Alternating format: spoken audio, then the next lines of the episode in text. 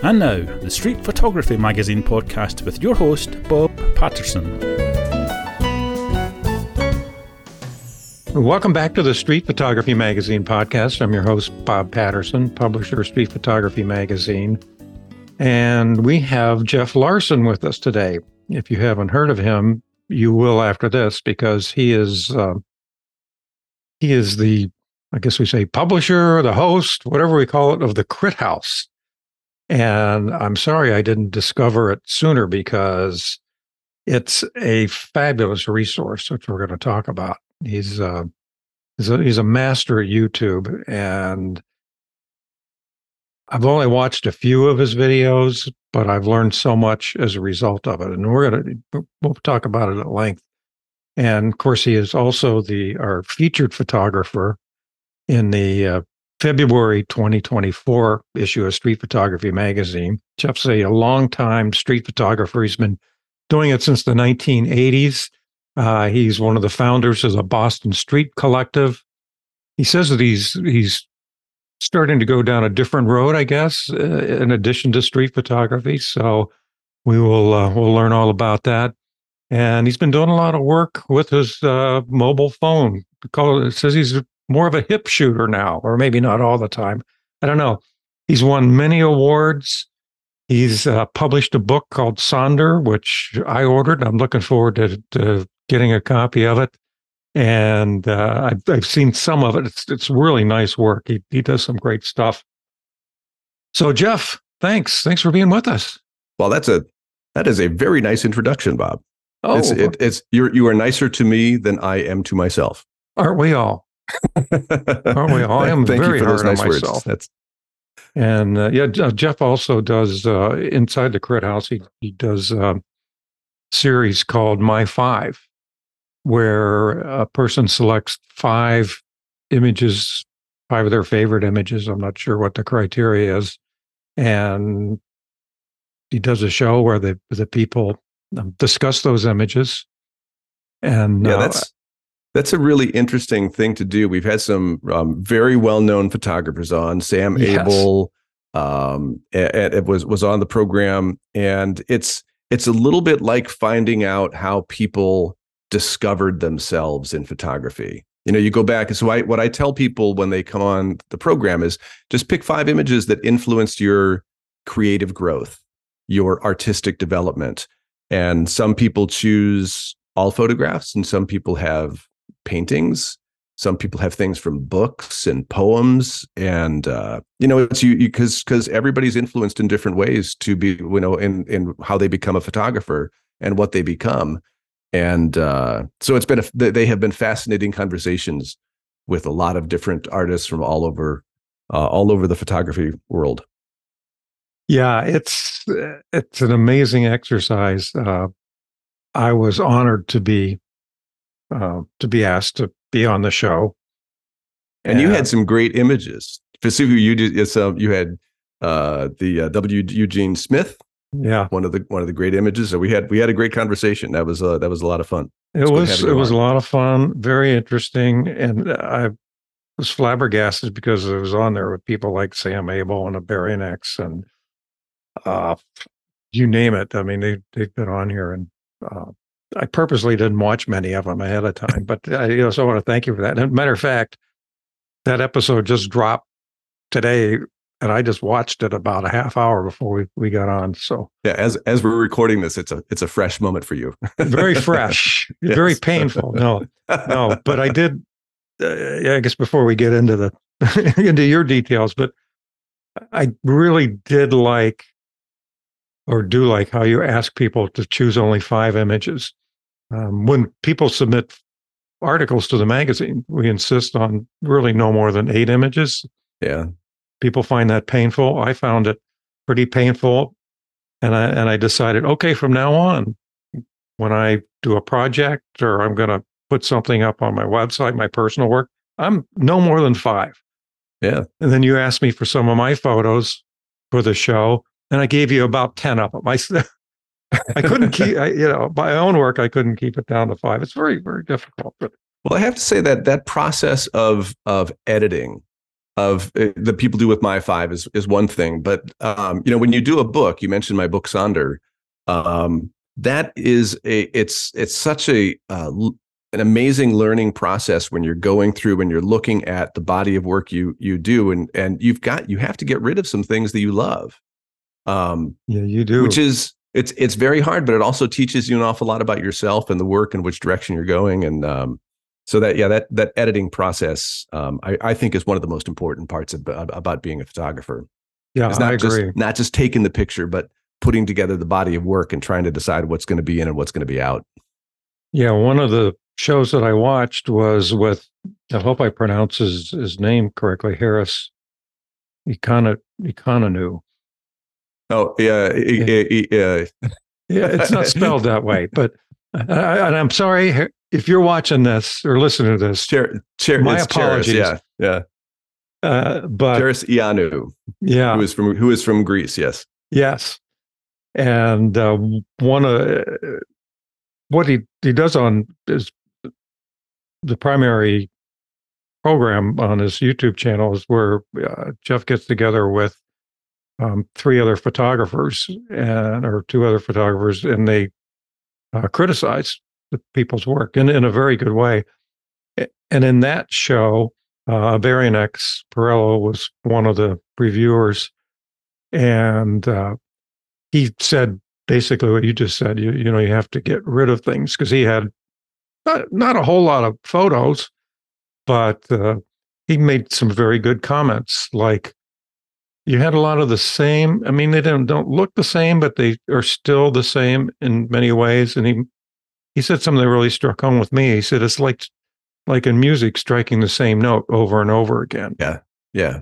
He encourages his students to narrow everything down to 8 core photos, and then build from there if you're doing a larger article or project. And that made so much sense in the way he explained how to do that. And the other people reviewing him as well said, you need to get rid of some of these photos.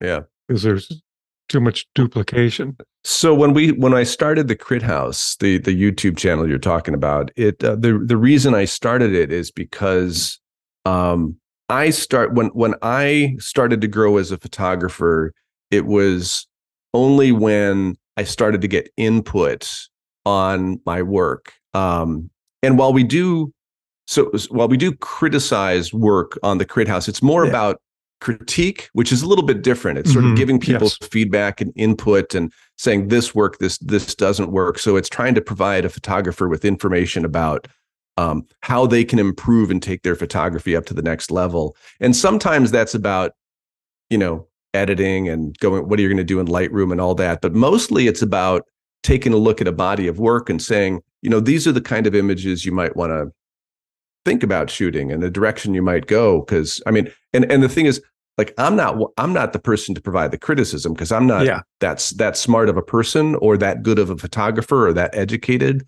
of a photographer. That's why we bring in other people who have expertise to be like Iberian X and Dan Milner and a lot of these folks to come in and talk, because they know what they're talking about. So I'm just providing the forum for the conversation, and it's an opportunity for people to learn more and to take their photography to the next level. That's our goal. Yeah. Yeah.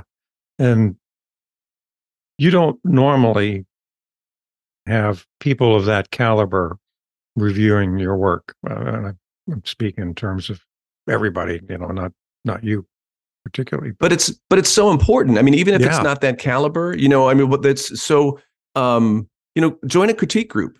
You know, get friends who may not be, you know, world-class professional photographers, but just get a bunch of people who like to do what you do and sit around and talk about photography, show the work you've been doing and say, hey, what do you think about this? You think I should go in this direction? And have people say, yeah, I don't know, that doesn't work for me, you know, because it's not going to work for everybody. You might love what you're doing, but, you know, another person who you like may not necessarily. And that information is important for you to know as a photographer, so that you can make decisions about what you're going to do. And that those discussions, a lot of people don't have, because, I mean, it's hard to show your work to other people and to have people say good or bad, you know, because that's those are your babies. You know, you're putting your babies up for, but you know, as if you want to grow as, you know, I used to call myself a photographer. Now I am starting to sort of think of myself as an artist. And I know that kind of sounds pompous in some ways, but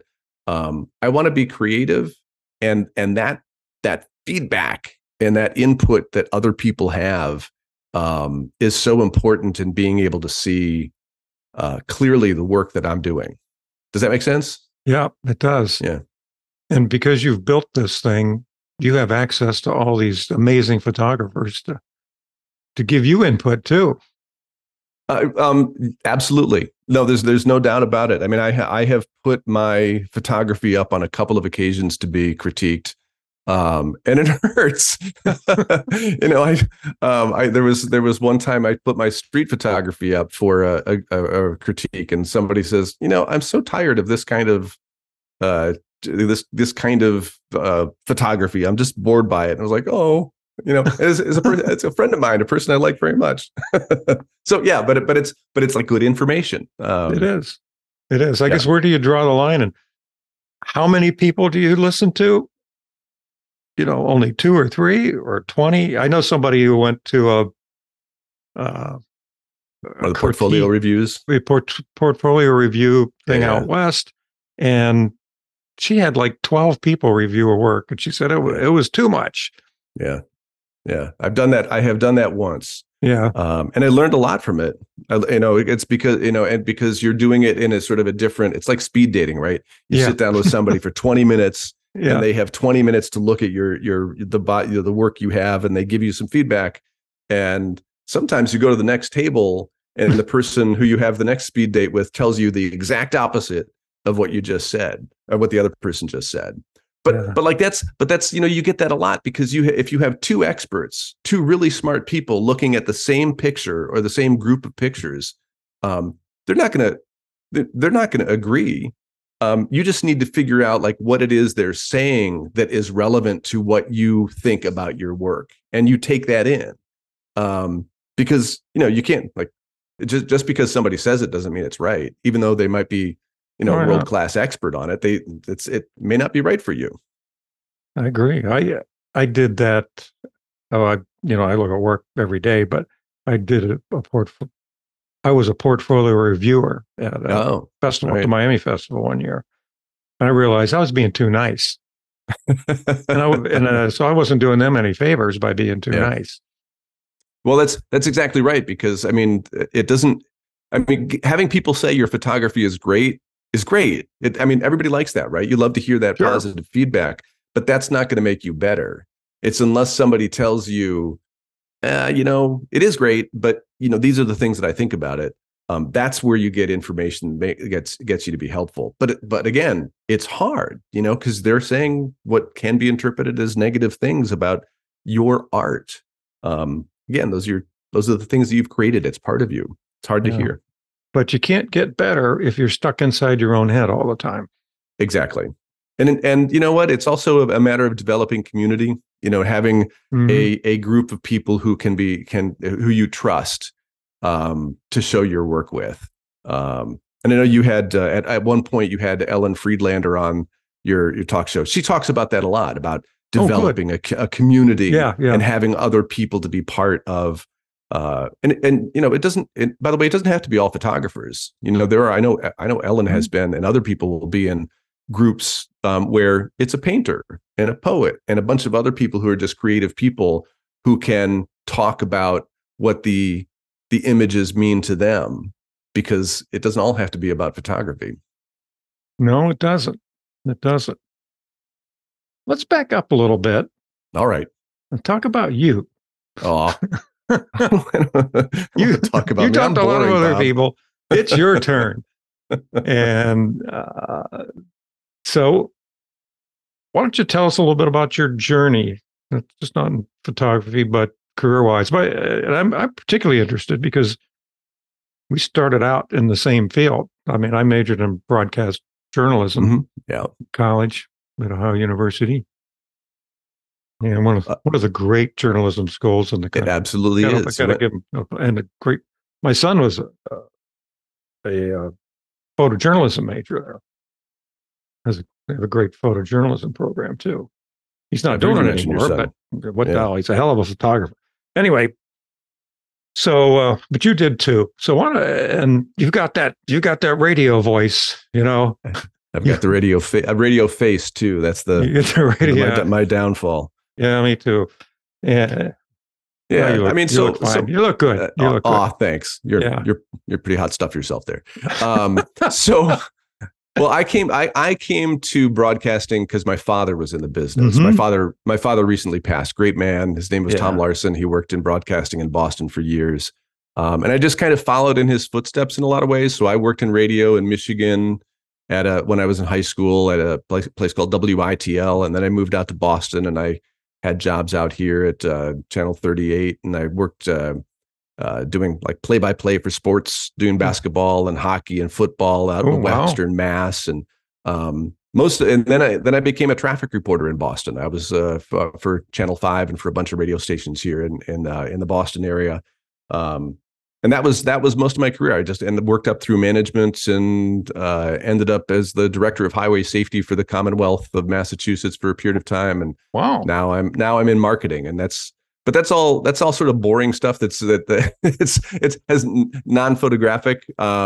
Photographically, like I was just here's how I became a photographer, is that I forget what year it was, but when Duke played UNLV in the NCAA basketball championship, I was in two different basketball pools for the tournament, and I picked Duke to beat UNLV. And UNLV was the overall favorite that year. They had like five guys who were all going to the NBA, and no one thought that they were going to lose.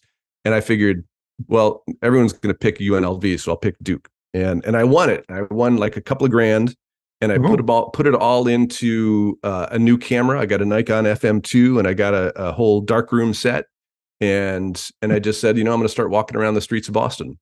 And I did that, and that sort of sparked it. And I've been in and out of photography at different points. I had a kid and started running marathons and slacked off on my photography, and then came back to it about 10 years ago. Mostly with the iPhone. You mentioned I shoot a lot with an iPhone, not exclusively, but the iPhone brought me back into photography, and I just started realizing how close I could get to people on the street with an iPhone that you couldn't do with a Nikon FM2, because the shutter on that thing was like a clap. It was just loud, and when people heard it, they knew you were taking their picture. And an iPhone wasn't that way. It was an opportunity to be not surreptitious, but close enough to people in a setting so that they were not disturbed by your presence and your camera.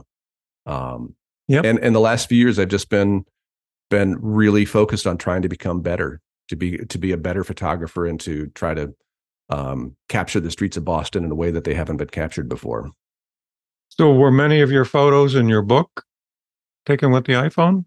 A bunch of them are. Yeah. The cover of it is, I would say probably, I'm guessing about 50%. I'd have to take a look at it, but a lot of them are with an iPhone.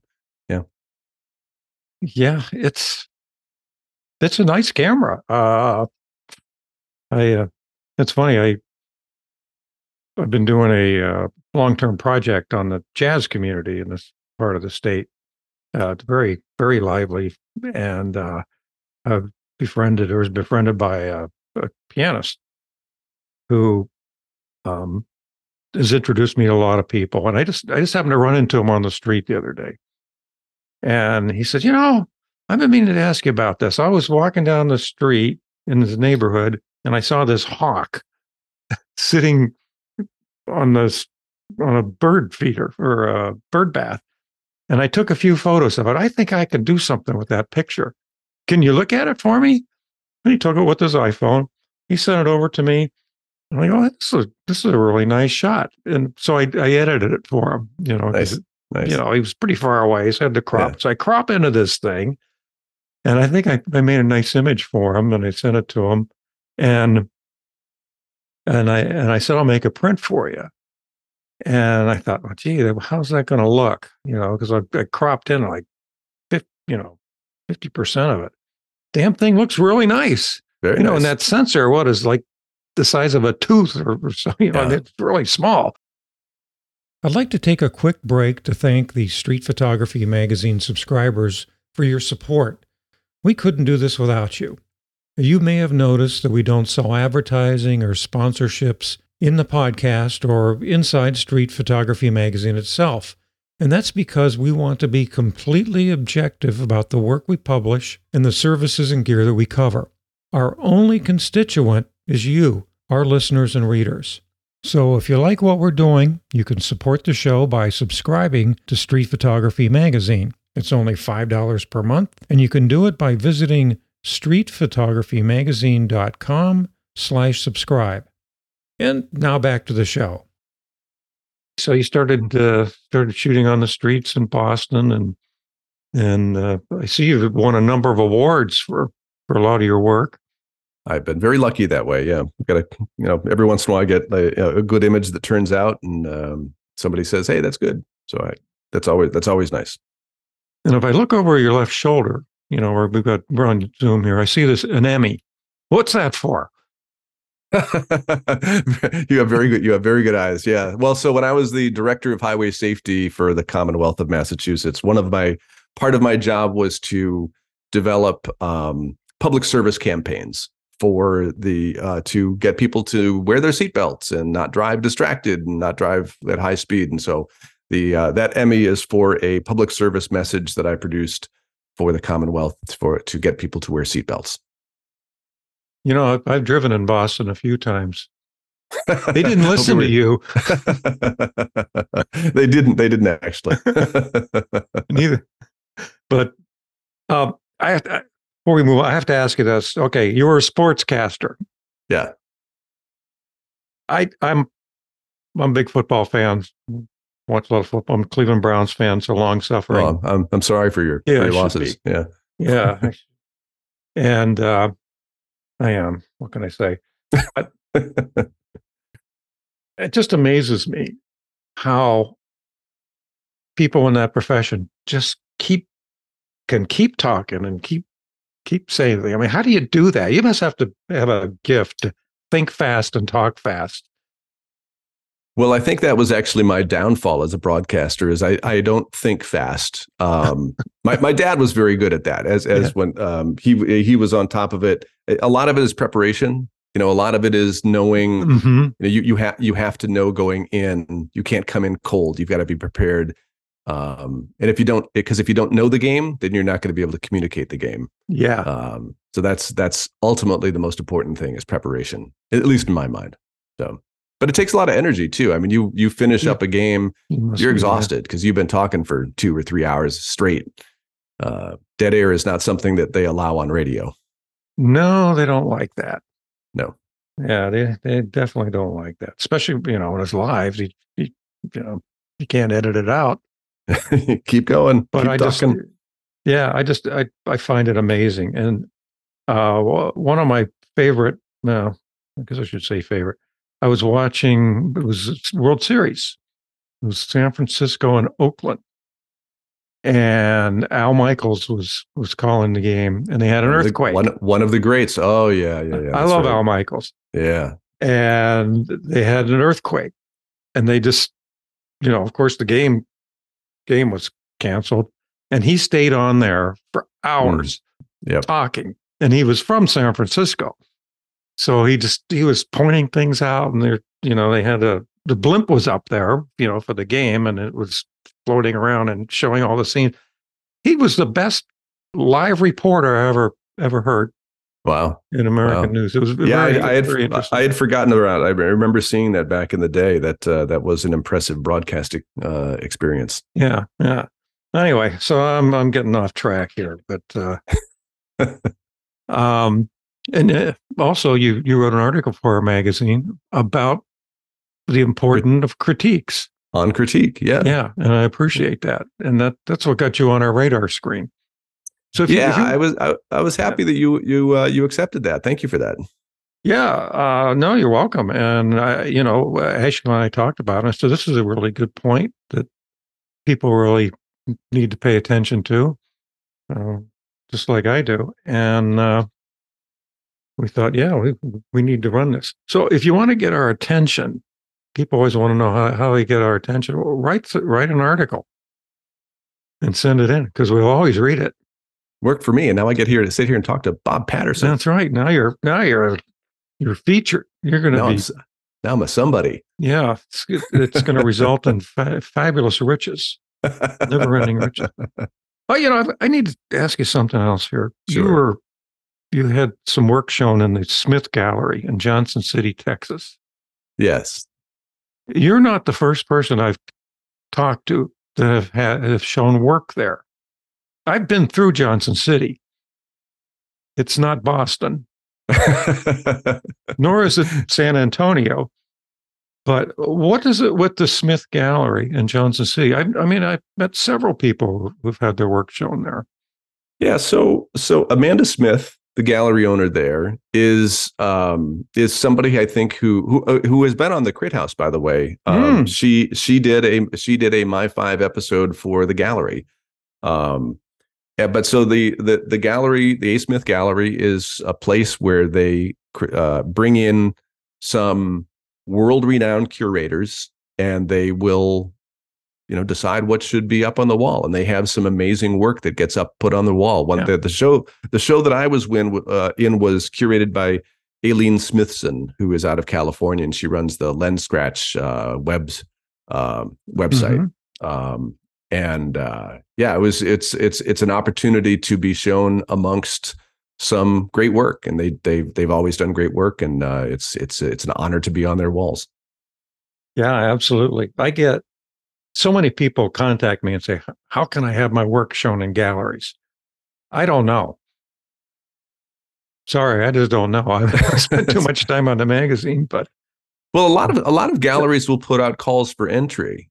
So where they say, "Hey, we're having a show coming up, and this is the theme of that show." In fact, the website that I just mentioned, Lenscratch, is one where they have a page that's just the list of calls for entry that galleries will are looking for work, and so they may have a call for entry that will be for portals, doors and windows, and that's if you have work that might fit that theme, then that's a good opportunity for you to submit. In most cases there's a small entry fee, but most galleries will have prizes for the shows that they're doing, and you have the opportunity to sell your work as well. There have been a couple of galleries I've shown in where I've been lucky enough to sell my work, which is also quite an honor to know that somebody has put you in their private collection. That's that's the ultimate honor, I think.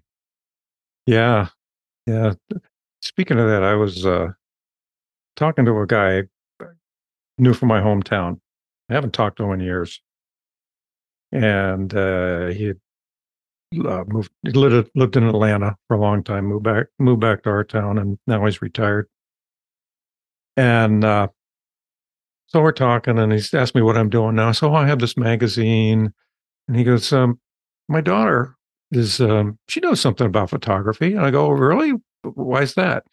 And he goes, "Who's the largest photography collector in the world?" And I thought about it, and I said, "Well, probably Elton John." And he goes, "You're right.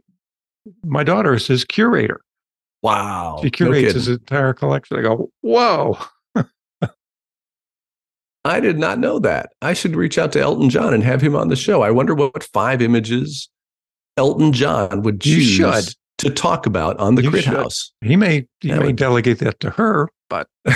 I think she'd be a great person to have on, or him, for definitely.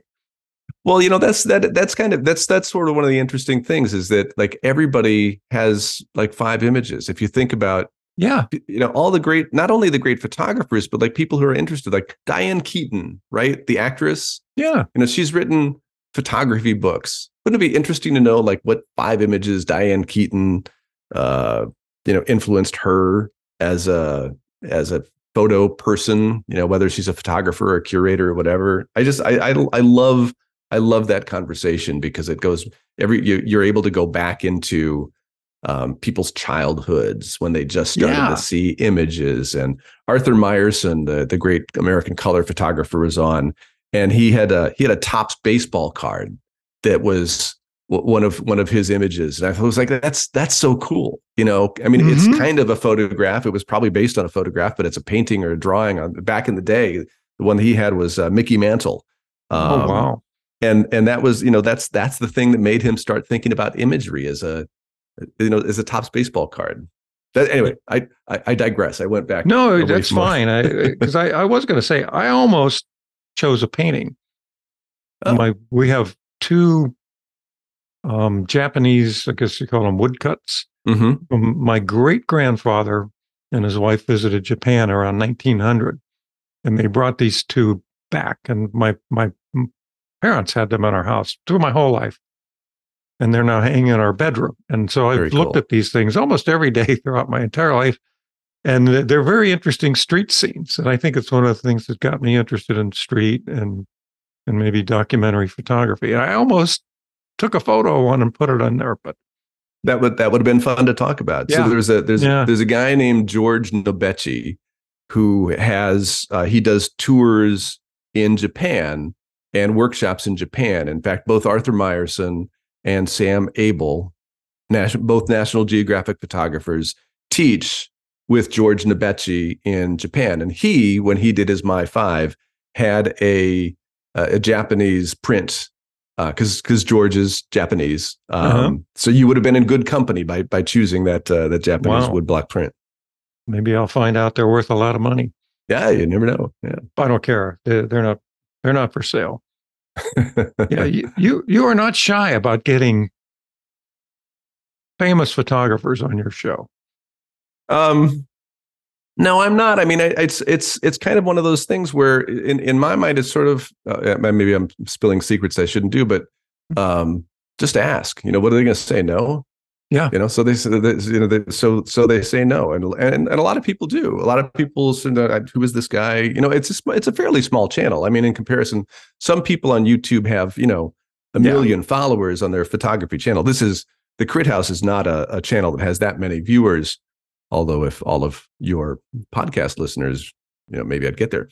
But it's just kind of one of those things where if you don't ask, you can't. People won't say yes. You know, it's like it's a little bit like that phrase. You know, you lose every game that you do not play. Well, that's true. Or you don't ask, you don't get. That's right. That's right. So I've just gotten into the habit of asking, and I'm old enough at this point. You know, I'm not a young man anymore. Where, you know, I know, having worked in media and having worked in the career that I have had, that they're just photographers. You know, they're great photographers, and they're to be honored for the great work that they do. But they're just people. They're just like us. Right. Yeah, just like the rest of us. They like to talk about their photography. They like, you know. That's for sure. Yeah, that's for sure. So, why did you do this? What's your motivation? Yeah, what's your motivation? Well, it's actually pretty similar to, you know, I heard you talk when I talked to you about why you started the Street Photography Magazine, and you started it in part because of Iberian X Perello, and I know, like, when he started his program, The Candid Frame, which is just an amazing podcast. Oh yeah. He said he started it because he wanted to hear conversations that he was not hearing. Yeah. And that's exactly the reason that I started. I heard, because I've listened to almost every single podcast that Varian X has ever done, and he's done hundreds of them. So I started thinking, you know, there are things that I'm trying to learn, and I don't know how to learn it.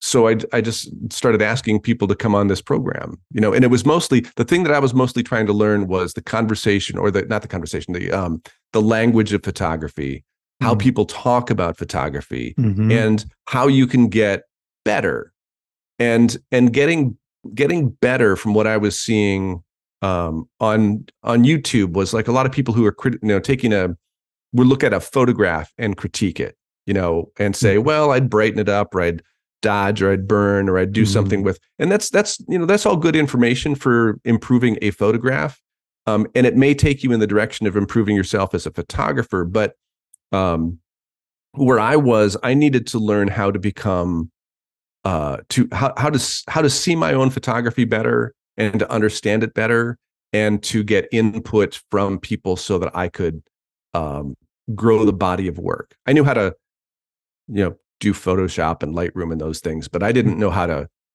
get into a gallery and get a show and or to publish a book. You can put a bunch of images in a book, but that doesn't mean you publish a good book. And I wanted to try to publish a good book, which I'm proud of the it's not my book is not one of the all time great photo books, but I'm proud of my little thing, my little book.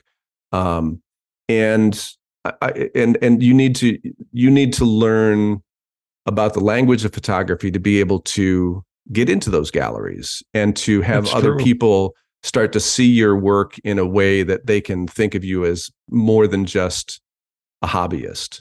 And I mean, it's a hobby for me, but I take it seriously, and I want people to look at my work and say, "Oh, he's pretty good." And that takes some work and some understanding, and more than just like being a good Lightroom person.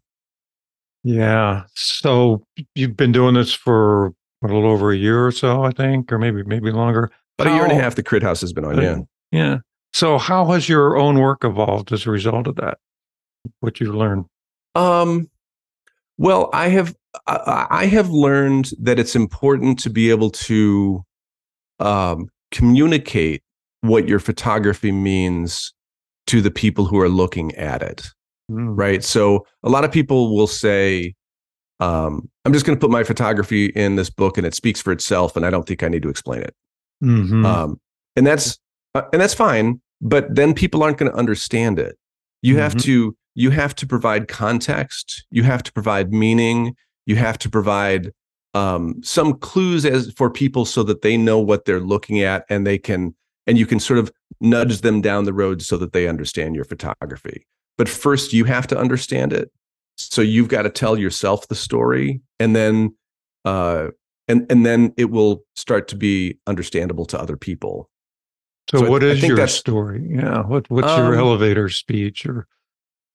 Well, so I think so. Yeah. For me, my photography is about the street, but it's about light and geometry and how people mm-hmm. interact with their environment in the city. A lot of my images are sort of they're kind of lonely. They're people alone in the cityscape, but they're alone in places that have interesting light and have some beauty to them. So that's my elevator pitch. I like that. Whether it's true or not, I don't know, but I'm working on it. Well, the important thing is it's starting, because I talk to a lot of people that don't articulate that very well. Well, but that's exactly what the Crit House is about. It just sort of gives people this opportunity to say, "Hey, look at my work. Tell me what you see in my work," Because when you tell me, Bob Patterson, you look at my work and you say, well, this one doesn't work in this body of work because it doesn't have the same vibe or feeling, or it has a different lighting setup, or, for whatever reason that you choose not to like it, you've given me information I can use to understand my own work. Mm-hmm. And so, literally the reason I spent 30 to 40 years with my camera not showing my photography to anyone.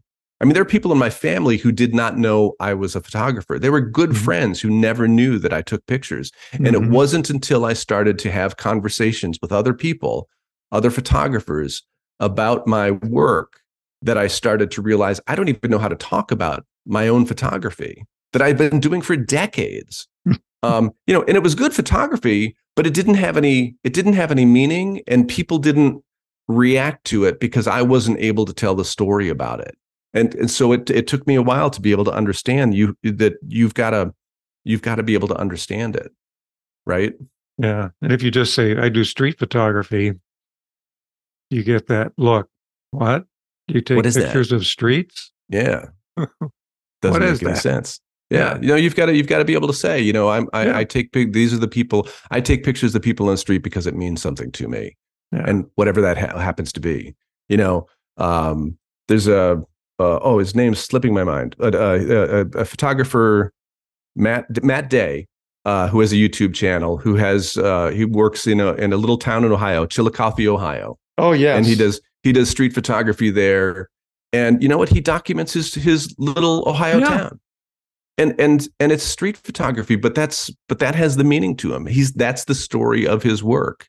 And it's beautiful work because it's, no one else is documenting Chillicothe, Ohio, except Matt Day. I know. I've been there. We went to college.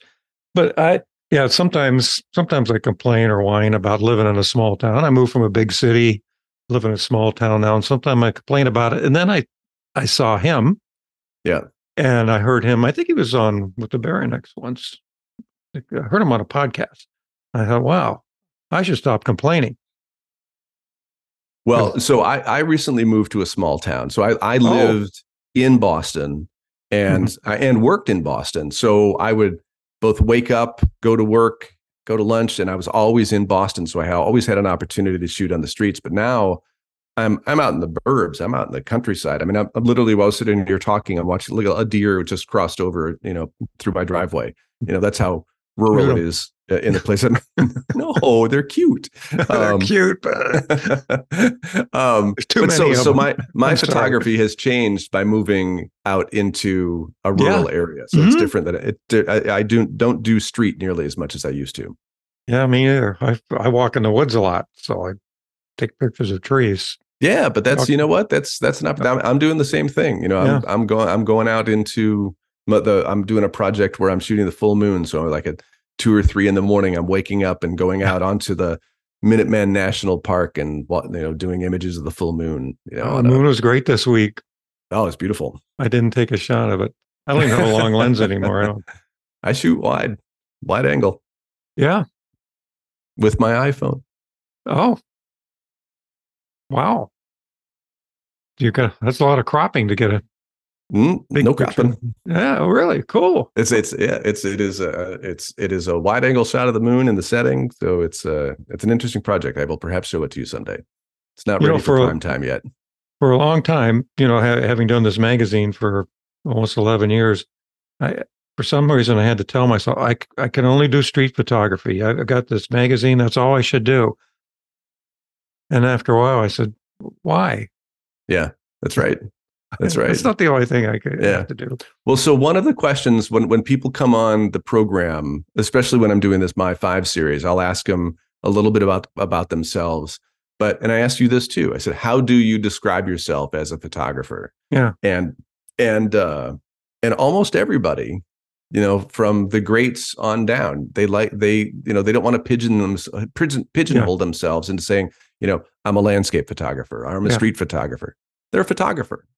Yep. And if you're a photographer and you allow yourself to say that you're not just a street photographer, but it allows you to take pictures of anything you want to, because you don't have to limit yourself. I mean, I still think of myself, and I'm very proud to say I do street photography, because I think that's the classic canon of photography on this earth, from Henri Cartier-Bresson and Andre Cortez and Robert Frank and Winogrand and Friedlander and all those guys. Those are the greats, and those are all street photographers, but there's a lot of other kind of photography that allow you to be creative as well. Yeah. I like what your friend Alex Kilby says. He says, he used to be a portrait photographer, this or that. I just say I'm a photographer. That's right. He said exactly that. Right. Yeah. And he's great at all those genres he's practiced. Alex Kilby from the Photographic Eye on YouTube. Yeah, great guy. Great YouTube channel, almost as good as yours. Aw, way better, but thank you.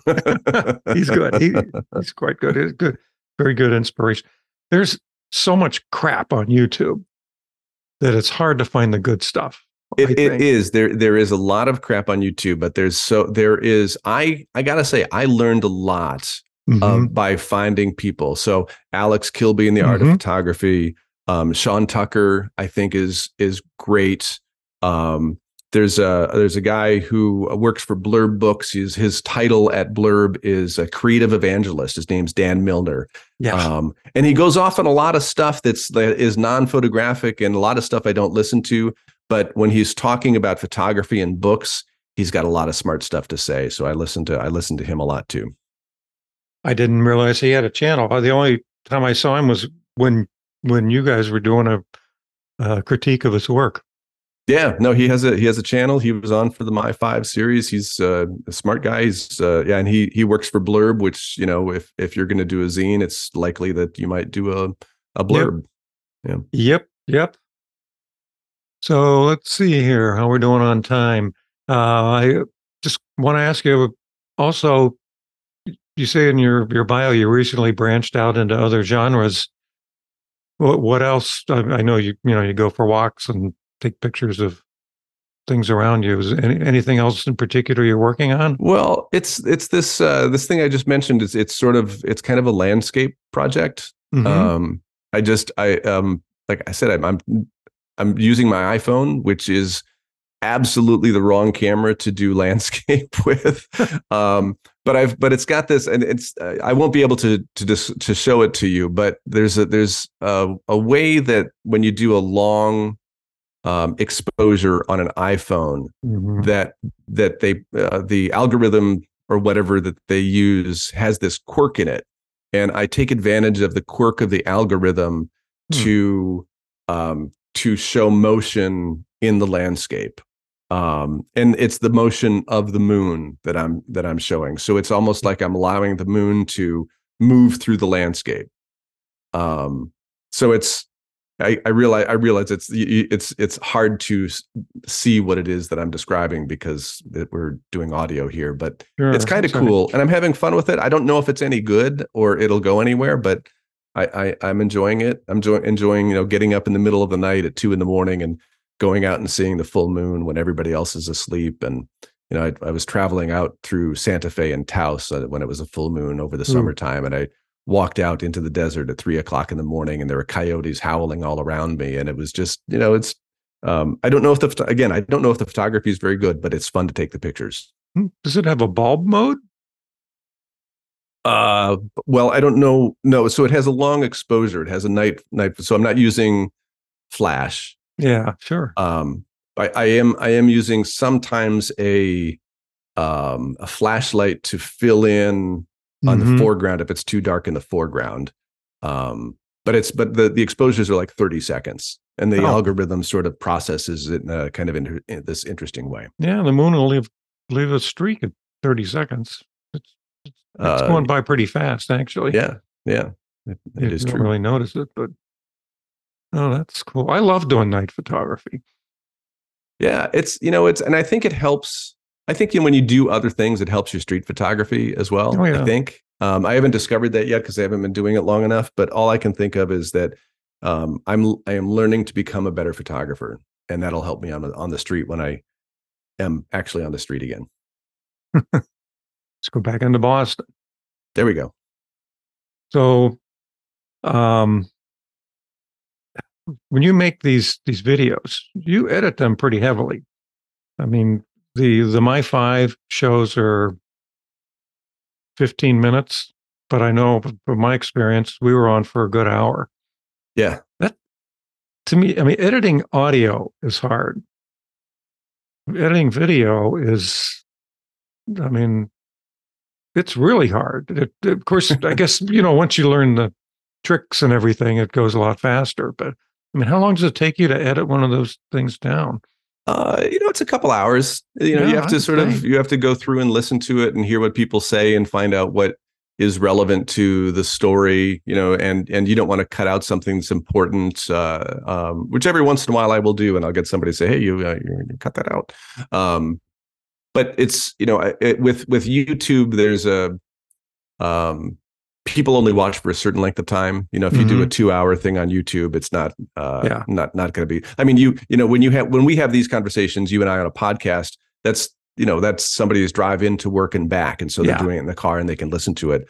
YouTube's a little bit different, so I try to keep it down to around 12 to 15 minutes or thereabouts. So, but I love talking to people, so we'll talk for an hour or so, and it's just kind of making a decision to distill it down to those important things that fit into that 12 to 15 minute time frame. And then I get to show pictures, right? Like, so we're talking right now and I'm describing my work, and no one has an idea what it looks like because they're listening to it. You do. But on YouTube, you can show the pictures. When, when you were talking about W. Eugene Smith, and you mentioned the Philadelphia Project. And so, let's show what the Philadelphia Project is. And, because those were amazing images. And now people who hadn't been aware of that project can see, that's what that is. And now it's sort of introducing other people to other images beyond that, which we've already talked about. You did a really nice job with that. I showed a photo of Mike Rogeros, and you found a lot of his work and showed it. He's great. Yeah, he's really good.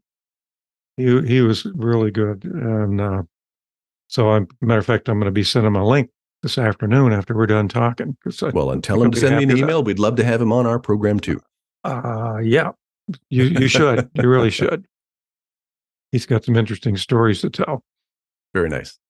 All right. Well, Jeff, before we go, why don't you tell us where people can find your channel and find you and find your book? Sure. Well, on YouTube, it's the Crit House. And so just search for the Crit House, and we're on Instagram with the same handle on Instagram. I'm under Jeff Larson, which is L-A-R-A-S-O-N, which I know is strange, but and my website is jefflarason.com. You can find me there as well, and you can get my book at that website. Very good. Well, thank you very much. It was a pleasure talking to you again. Absolutely a pleasure for me, Mr. Patterson. Thank you. Your thoughts about the show go a long way in helping us decide on the guests and the subjects that we include in each episode. So please take a few moments to write a review in Apple Podcasts or whatever service you use to stream your podcasts. It helps us know if we're on the right track, and it helps others to find and enjoy the show. The editor of Street Photography Magazine is Ashley Refo, and our audio engineer is Russell Boyd from WeBit Studios, found at WeBitStudios.co.uk. I'm Bob Patterson, and this is the Street Photography Magazine podcast, a service of Street Photography Magazine.